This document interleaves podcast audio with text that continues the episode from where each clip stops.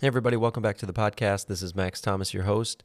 And before we jump into Ezra Nehemiah again, uh, just a quick reminder uh, I announced this in the last episode as well, but I've launched a Substack page where I'll be releasing uh, some writing, theological reflections, uh, just pieces of things of content that I'm working on, some short, some uh, longer and uh, there's a free option and a monthly subscription option.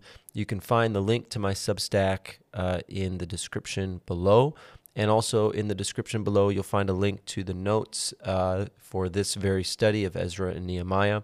Uh, it's essentially a short commentary uh, that I'm giving away for free. And so you'll find both those things in the description below. And also, if you have any questions on uh, something that was said or not said, or would like further clarification, my email is always down there as well, and would love to hear from you uh, about the study or about anything else. So, with that, let's jump back into Ezra Nehemiah at a little bit of a quicker pace this episode than the last one, I promise.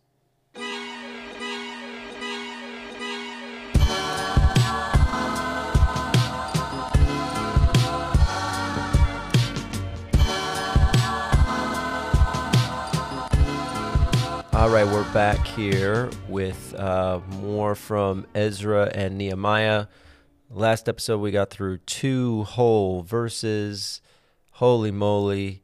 And I still felt like we were having to fly through. And uh, trust me, we'll move at a, a much, a much quicker, a much quicker pace. But we are going to return back to uh, Ezra chapter one and uh, look at a, a phrase here that is used that will come up um, a number of times in our study and is actually a fairly I don't want to say common phrase, but fairly common phrase in the in the Old Testament. And again, this is uh, the first five verses I said in the last episode. The first five verses really set the tone for this entire story. And once we get kind of into the more of the narrative, things move a, a, a lot quicker. But you have to see, I think, two things. You have to see the structure of the book, the organization of the book, and we talked at length um, about that in the last episode, versus the, at the very beginning and the end of last episode.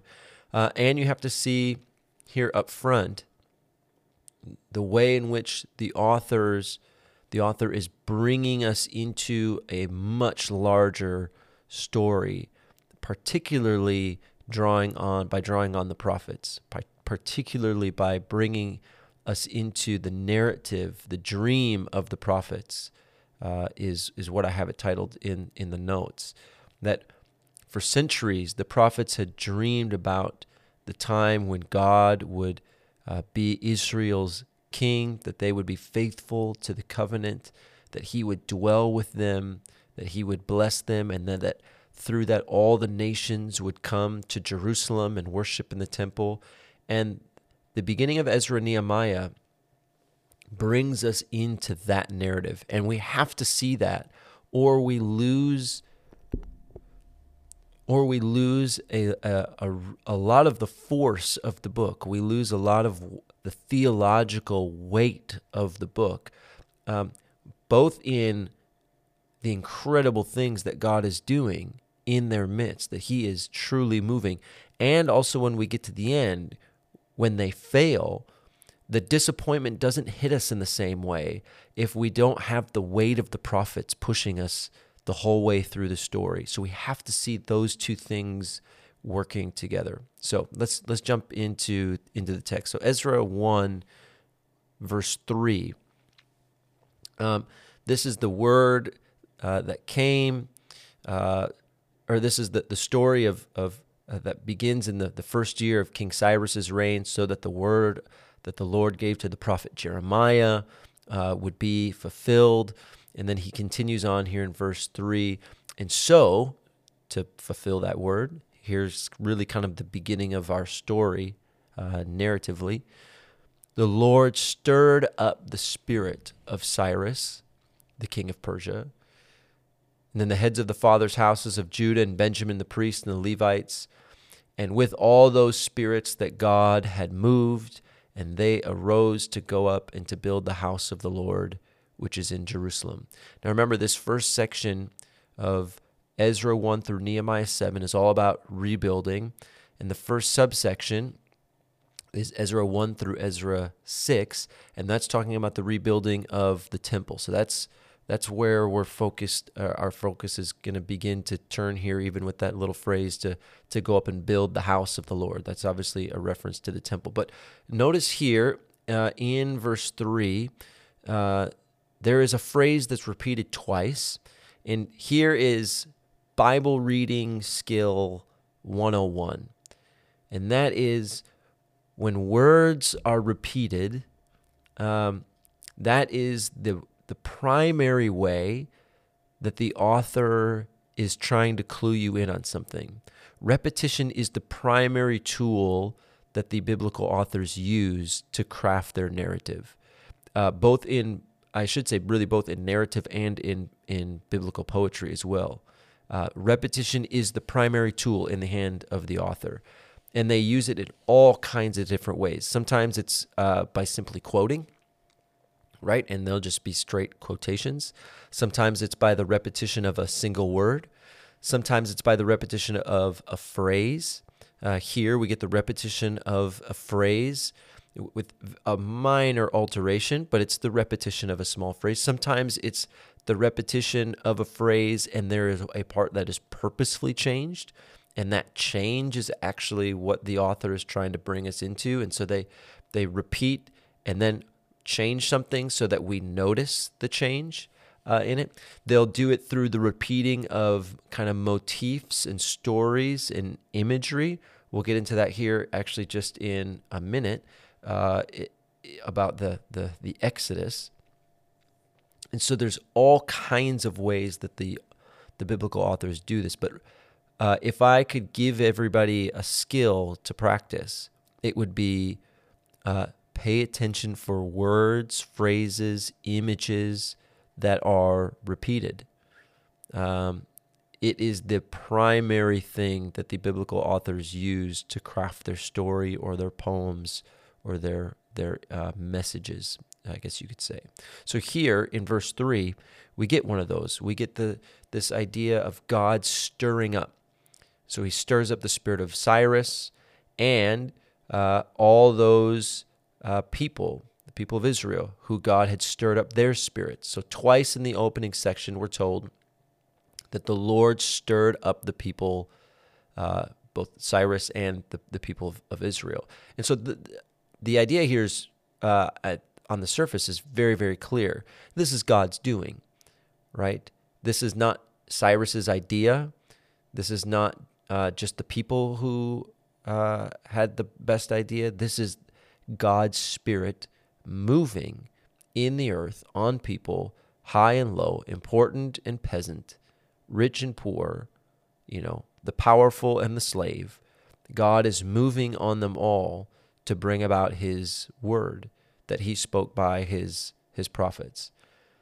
And I think we just have to pause there here and reflect for just a second and say that the Lord is at work in all kinds of ways, in all kinds of places, most of which we can't even imagine or see.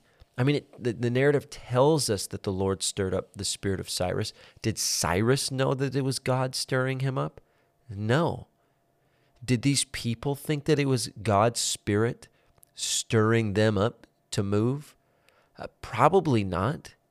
I mean, who knows? But probably they probably just wanted to go back home. And Cyrus probably, you know, he's just trying to make a, a political move to help these people help these people out so that they will obey him and not hate him and try and overthrow him. And yet underneath all of that, it's God's spirit that is moving. And we tend to overestimate how good of judges we are of being able to tell where God's spirit is moving and where it's not moving. We think we we have that figured out pretty well, I think, most of the time. You know, we have the signs, uh, especially if you are in a kind of a charismatic circle, like the ones that I grow up, grew up in and, and am still in. One of the chief sins I think that we commit is that we think we can recognize when God's Spirit is moving.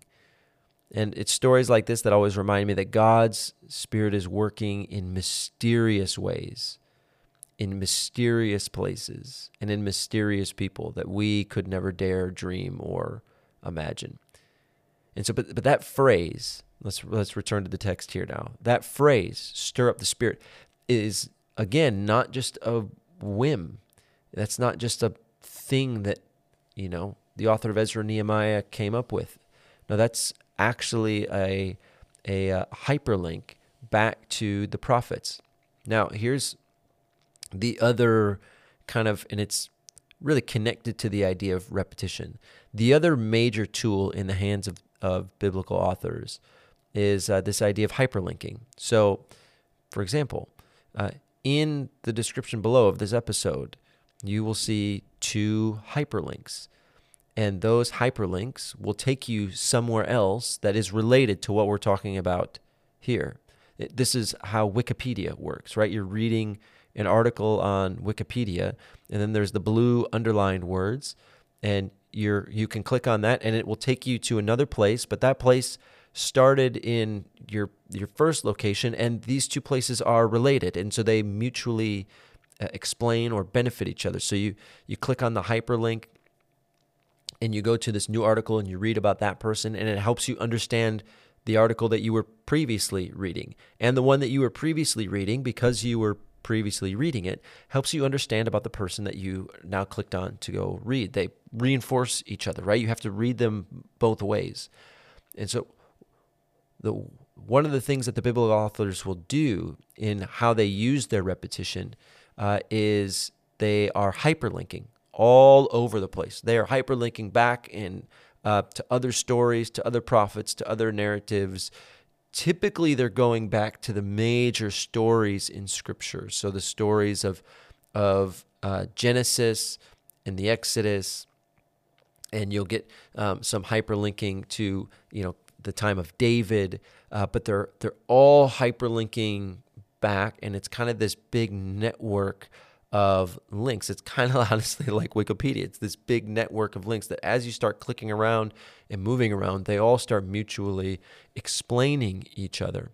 And so you you can click on one, you know, click whatever. You can you can read one and it takes you takes you back into the prophets and you realize there that that's actually back all the way in Genesis and then you reread Genesis this portion of Genesis and you move all the way forward. So let me give you just a brief example, and then we'll we'll look at these.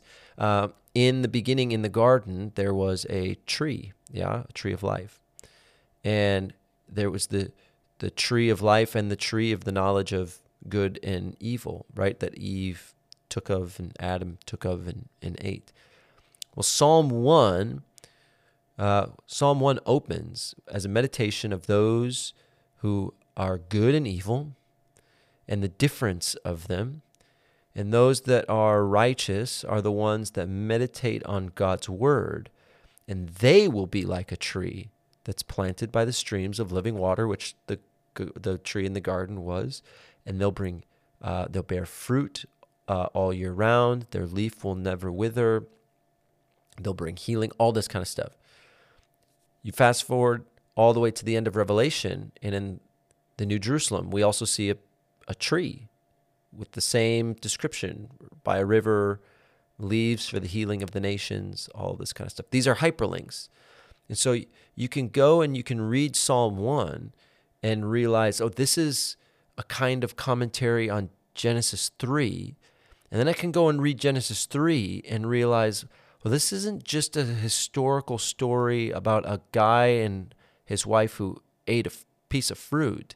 This is talking about those who will give themselves to God ways, God's ways and meditate on his word and be faithful to his law.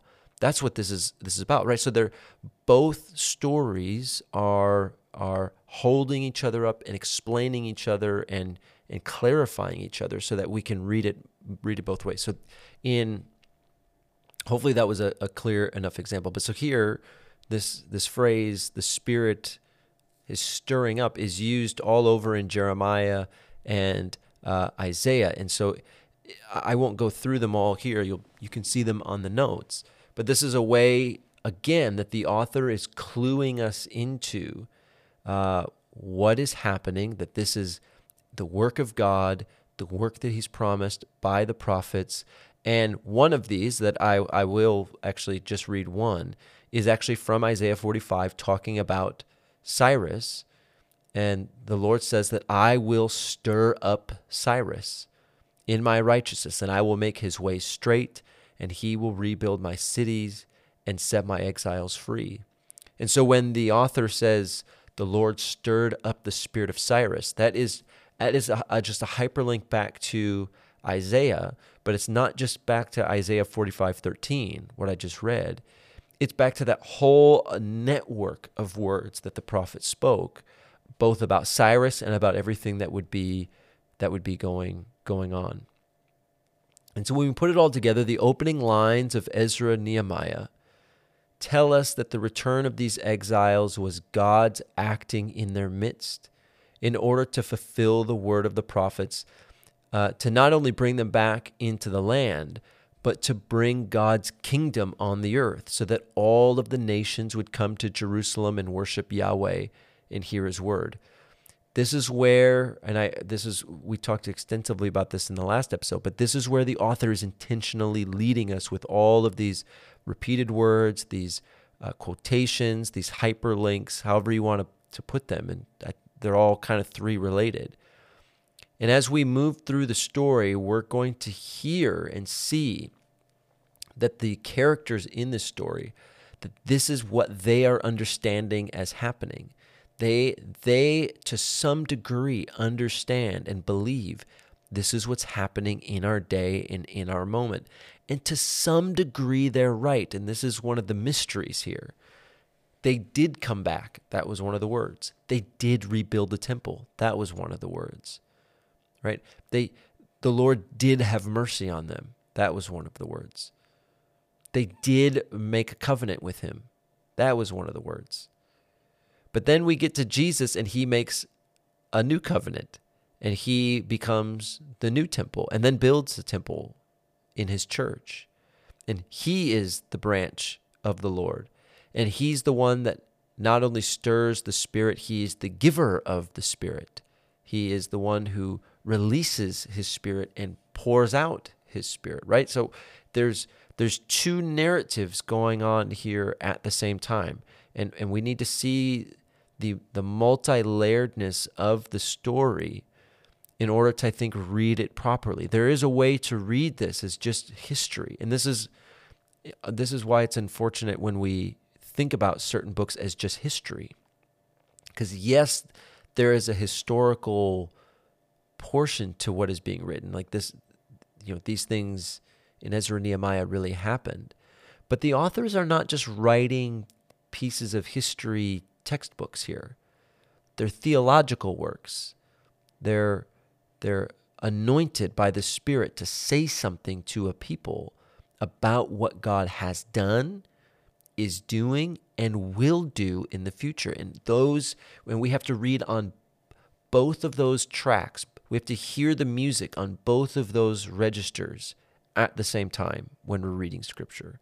And if we do one without the other, that's where I think you can you can you know either strip the the scriptures down to its bare studs and just call it kind of history and whatever or you can kind of turn it into this kind of fantasy land thing that doesn't have the concreteness that it should now these are real things that happen in real places to real people by God's spirit but there's two stories there's two narratives going on at all times and we need to see it and we need to read it that way um, in order for us to, to really properly understand it.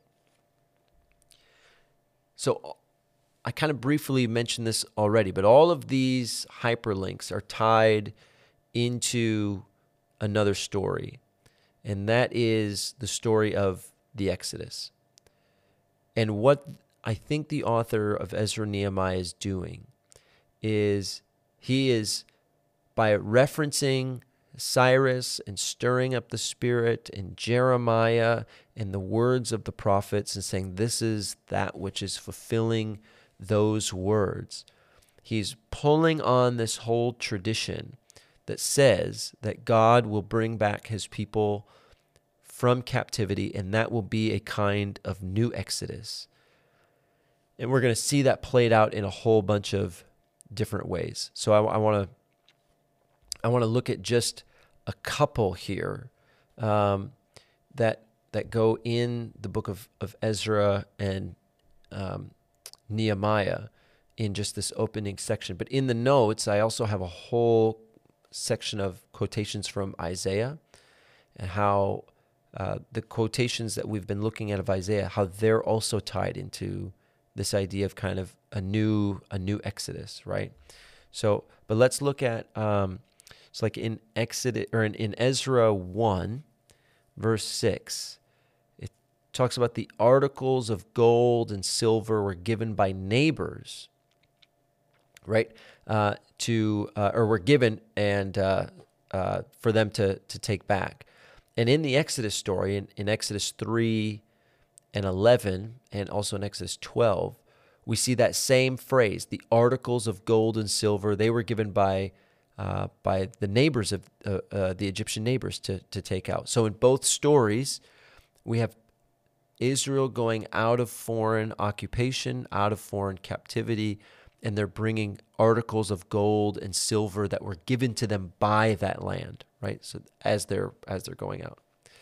Uh, another one in Ezra one, verse eleven, the phrase uh, "to be brought up out of Babylon to Jerusalem" is the same kind of literary formula that gets used in the book of Exodus uh, repeatedly when when the the author will say something like the people uh, this is I have a quotation here of Exodus 33. This is God speaking. The people who I brought up out of the land of Egypt to this land.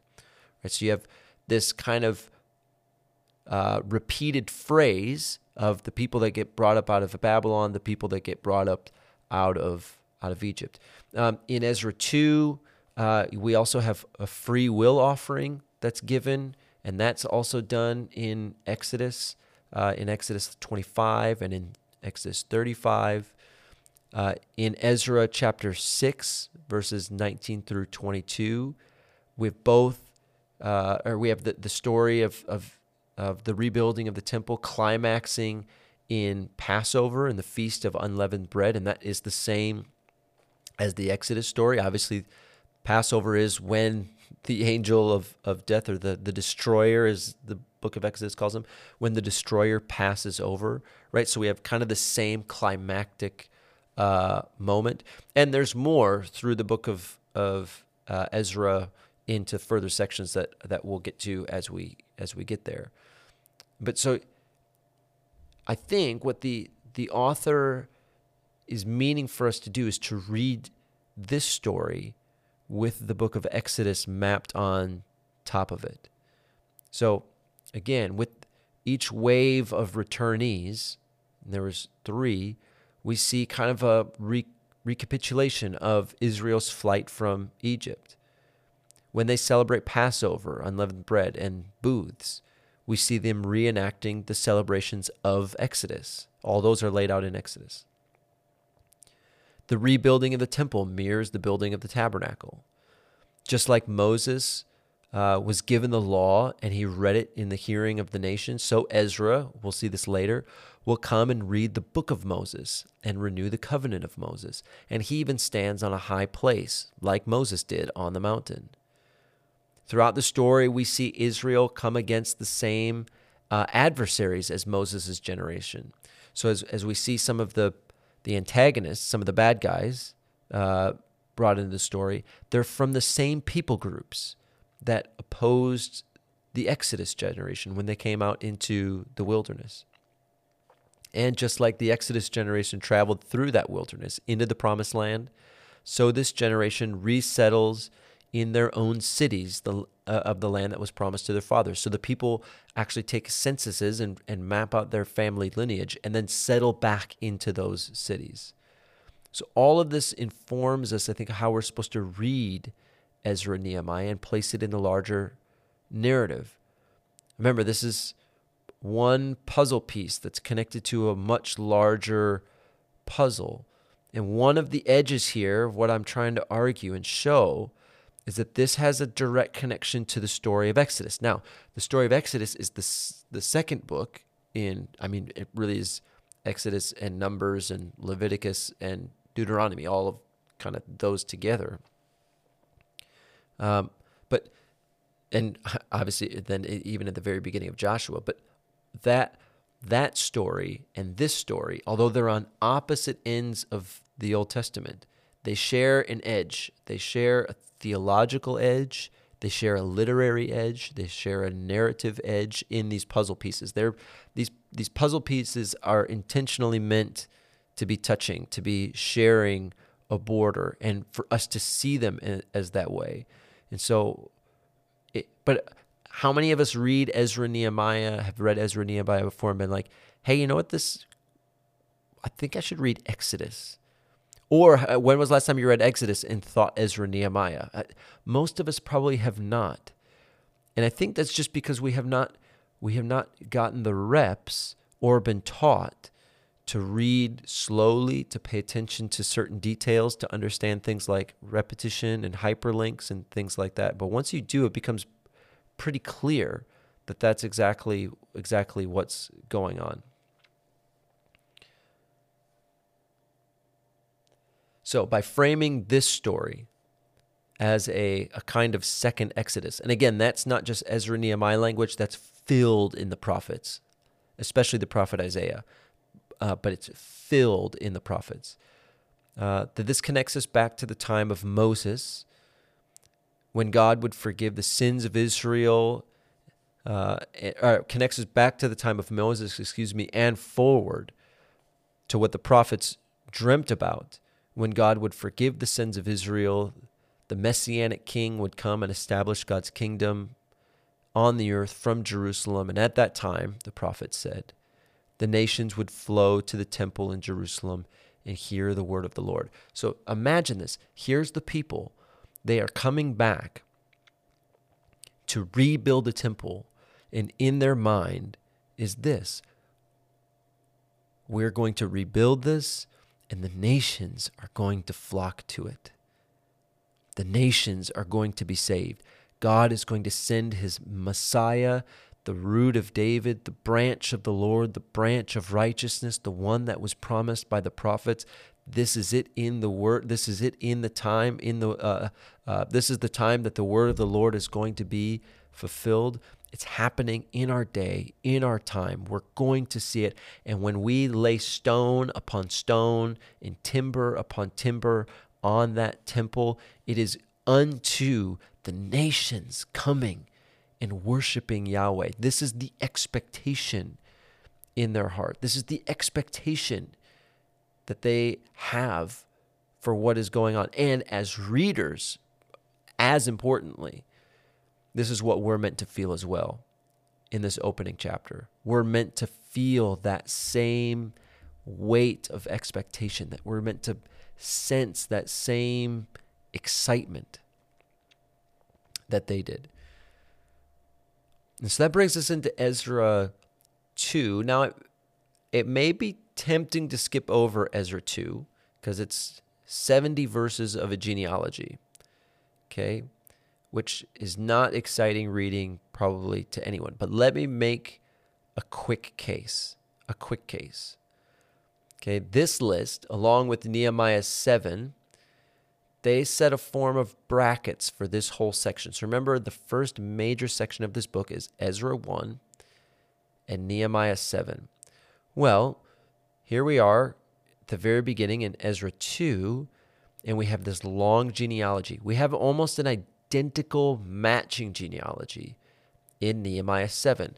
So they form kind of brackets that bracket this section in. This is how one of the the literary tools that biblical authors will use to mark off sections is they'll have something at the beginning and a matching thing at the end. So in, in this case, it's a genealogy, a very lengthy genealogy that's really hard to miss. I mean, you get to Nehemiah 7 and you're like, wait, have I have I read this list before? Where is this from? Oh yeah, I read it al- almost the exact same list in Ezra 2. Right? There's only a couple of slight differences. and so, but what's the point of this list? Most of these people that we don't know, most of these families we don't know, um, what in the world are we kind of like to make of this, right? Well, we just got done talking about how one of the one of the, the purposes of these hyperlinks is to connect the story backwards, you know, what's happening in their time, backwards to what the prophets have spoken, and forward to the fulfillment of what the prophets spoke. This genealogy is doing the same thing. Its primary purpose is to, to give the reader a sense of connection between these people and Israel's past. Right? So in this in this case here in Ezra 2, they're taking essentially a, a census of you have to prove your lineage so that you can be in the people, right? Who could be in and who could who could not. And then they also divvy up, okay, who's uh, priests and Levites and singers and gatekeepers and temple servants and so on and so forth. And then when they actually, you know, get all of that figured out in the final verse, this is where they settle, uh, quote, in their own towns, right? Uh, echoing a verse of when Joshua, when they divvied up the land and then everyone went and settled in their towns. All of these are ways that the author is trying to get us to see that these people are connected to the past story. They're connected to that Exodus story, to coming into the promised land, right? So just like Joshua brought them into the promised land, now uh, these people, and there's even one of the leaders, his name is Joshua, they're brought in, back into the promised land and they settle resettle in that land. The prophets uh, belonging to the community, working in the temple, having certain liturgical uh, um, duties and jobs and roles. All of these are connection points to bring us, uh, to bring us as readers into seeing that that this is all one narrative and one in one story. And there's actually a ton of lists in Ezra. It's one of the Ezra Nehemiah. It's one of the unique things about this book. Um, on page, uh, let's see, on page 25 of the notes, I have, let's see, two, four, six, eight, like 10 different lists um, uh, put on a, in a table there of, of uh, things of people and things and repeated lists and signers of pledges and all that kind of stuff. And it's one of the unique literary um, marks of Ezra Nehemiah is all of the lists. And again, we want to skip over those but they're there for a reason. And I think the main purpose here in for this one and for for uh, the one also in Nehemiah seven is to connect uh, to connect these people to to the past. So that, that brings us to Ezra three. See, I told you we are going to move faster here. Um, so after telling a kind of a uh, straightforward story of chapters one and two, that the author takes the reader on kind of a chaotic chronological ride for the remainder of, of this section. Um, the point in reading, I remember I have this very vivid memory of in college of just laboring over this section, trying to put it back together chronologically and just being so confused as to what was going on because I did not have the category at that point that it doesn't have to be in chronological order. Nothing, there's no, but we're so used to that. That's the only way that we tell or write stories is in chronological order. And because we think of this book as history, not as prophetic, we expect it to be in chronological order. And so then when things aren't, we just get so confused. I just have this vivid memory of sitting in my on in my apartment on my bed trying to figure out what in the world is going on? Because this is jumping all over the place. And now I just realized oh, it just doesn't. They didn't play by those rules. They didn't. The, there's no rule in biblical authorship that says you need to keep things in chronological order because they're trying to make theological points more than anything, or thematic points would be another way that you could you could say it. Okay. So uh, it's a little bit chaotic. So if you try and redo the chronology, you'll probably be uh, frustrated, but they are clearly marked so you can see what's going on. So when they come back, the returnees, when they come back, the first thing that they rebuild is the temple and its altar in order to reestablish worship. Okay, and again, this you read this in light of Jeremiah 25, 29, the book of consolation, which remember is Jeremiah 30 through 33, passages like Isaiah 2, where the nations, 2 and 11, chapter 2 and chapter 11, where the nations are coming up to the temple to worship. Um, and so they come back, and the first order of business is rebuild the temple, right? Uh, to rebuild the the worship of the people. And so the story of the altar, um, which is the first six verses, there's the story of the altar, then the story of the temple itself, right? In chapter 3, verse 7 through 4, 5. And this section is marked off by a repeated phrase, the people of the land. So we get, again, at the beginning and at the end, we get kind of people of the land as a, a section. And again, that phrase, people of the land, echoes uh, the that idea of the nations flowing into Jerusalem, right? That that's that's already what's being foreshadowed here. So, in the narrative, once the altar is done and they begin to um, sacrifice and worship day and night, just as the Torah in, instructed. They they keep the feast of booths, which was celebrated, uh, which celebrated Israel's journey out of Egypt through the wilderness and into the Promised Land. So again, they come back, they rebuild the temple or just the altar here and the foundation, and they sell. The first thing they do is they celebrate the feast of booths. Uh, bringing in the story of of Exodus. And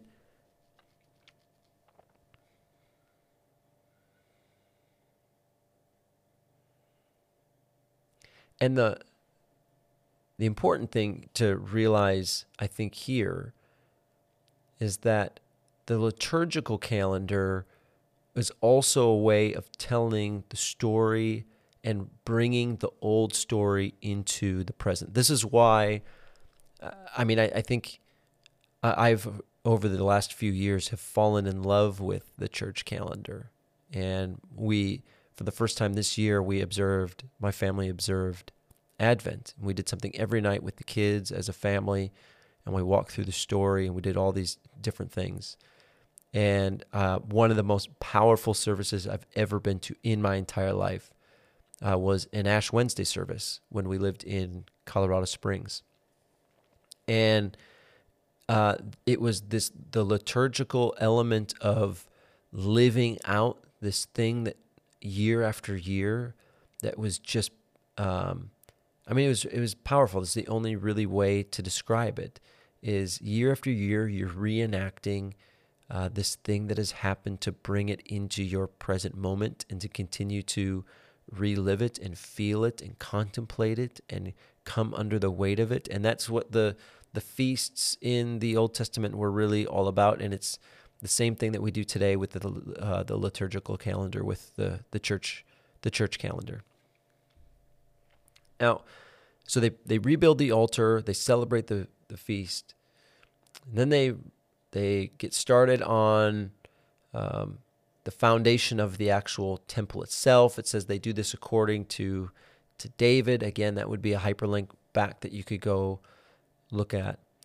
But despite all of these great accomplishments, here we run into our first our first kind of sign of trouble, if you want to put it that way. And we get this anticlimax.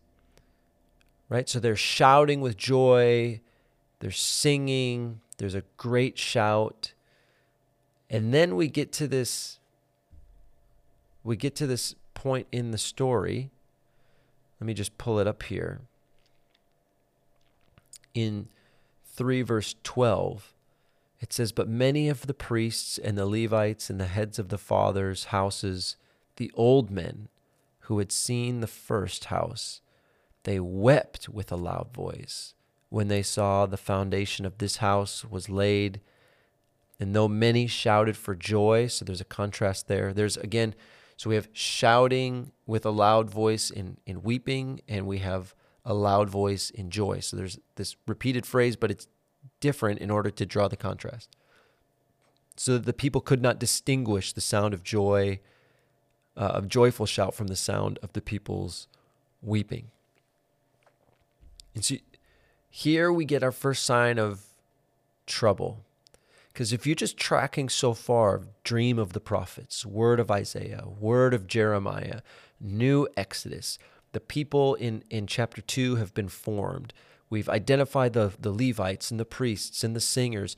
Now we've come and we've we've reestablished the altar and we're celebrating booths as as just as they came out of the wilderness into the promised land. So now we've come out of the wilderness of exile and we're come back into the promised land and we're settling in our houses and they begin to lay the temple so that all of the nations can come and they can hear the word of the Lord, and the Messiah will come and set up God's kingdom in, in, in Jerusalem or from Jerusalem, and it will reign over all the earth. And then people start weeping. And they start weeping tears of sorrow and disappointment. And it's just kind of this letdown in the narrative, honestly, if you're, if we're honest. You're just like, wait, wait, I, this was supposed to be it.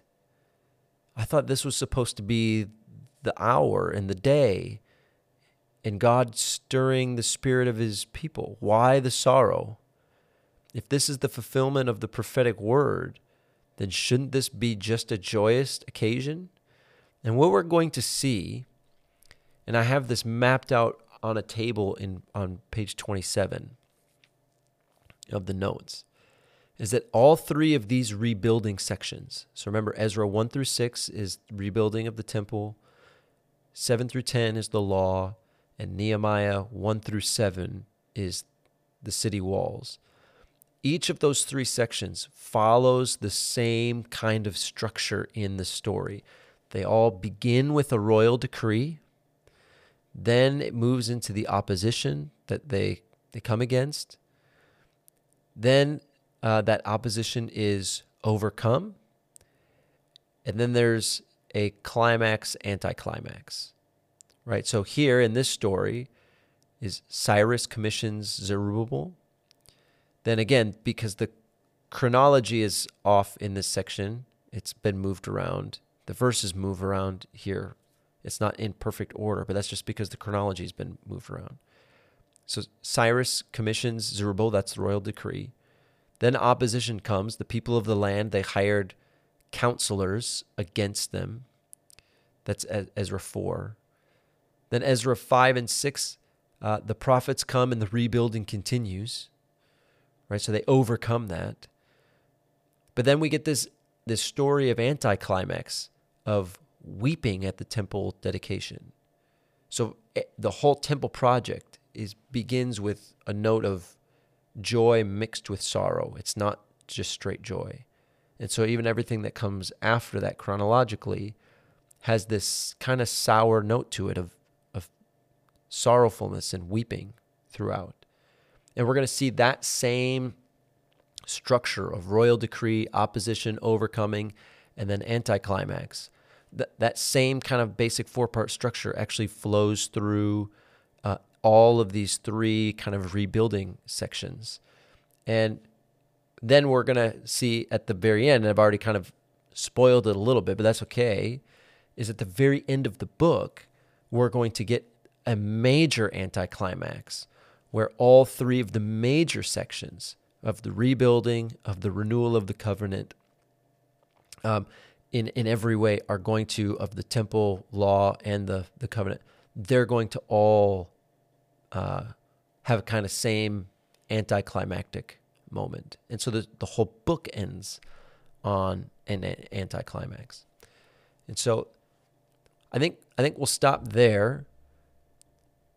And so takeaways from this episode is again it's continuing to push the story forward of re- using repeated words and hyperlinks and images and quotations and all kinds of different ways to draw us into the story. But we've now we've come into our first kind of moment of crisis in realizing that wait maybe not all is as we thought that it was. Maybe maybe this isn't actually the moment maybe this is a moment god's spirit is moving god's spirit is doing something that is real that really matters but maybe there's more yet to come far more than we can ever dream or imagine. And and there's a way to read that. And maybe anticlimax is a little bit misleading in one way. I mean, in, in some way that it's true because there's a this letdown in the narrative. But in another way, it's not true. It, it, it's kind of the opposite is happening because the the actual climax that this leads to is Jesus. So it's like a it's almost like a we're experiencing a little bit of a false summit. If you've ever climbed a mountain, um, you you get these things called false summits where because of the angle of the slope of the hill, you go up and you think that you see the summit. And so you're like, yes, this is it. I see it. I see the end. And then you get up right at the top of it and you realize that there's more hill still to climb. There's still, still, still more mountain to climb. You just couldn't see it uh, because of the angle that you were at. I remember when we lived in Colorado, we did a, a, hike, and I first first time I ever experienced a false summit, and it was like the most defeating thing ever. Um, but then you get to the top, and it act that false summit actually adds to the thrill and the exhilaration of what comes at the end.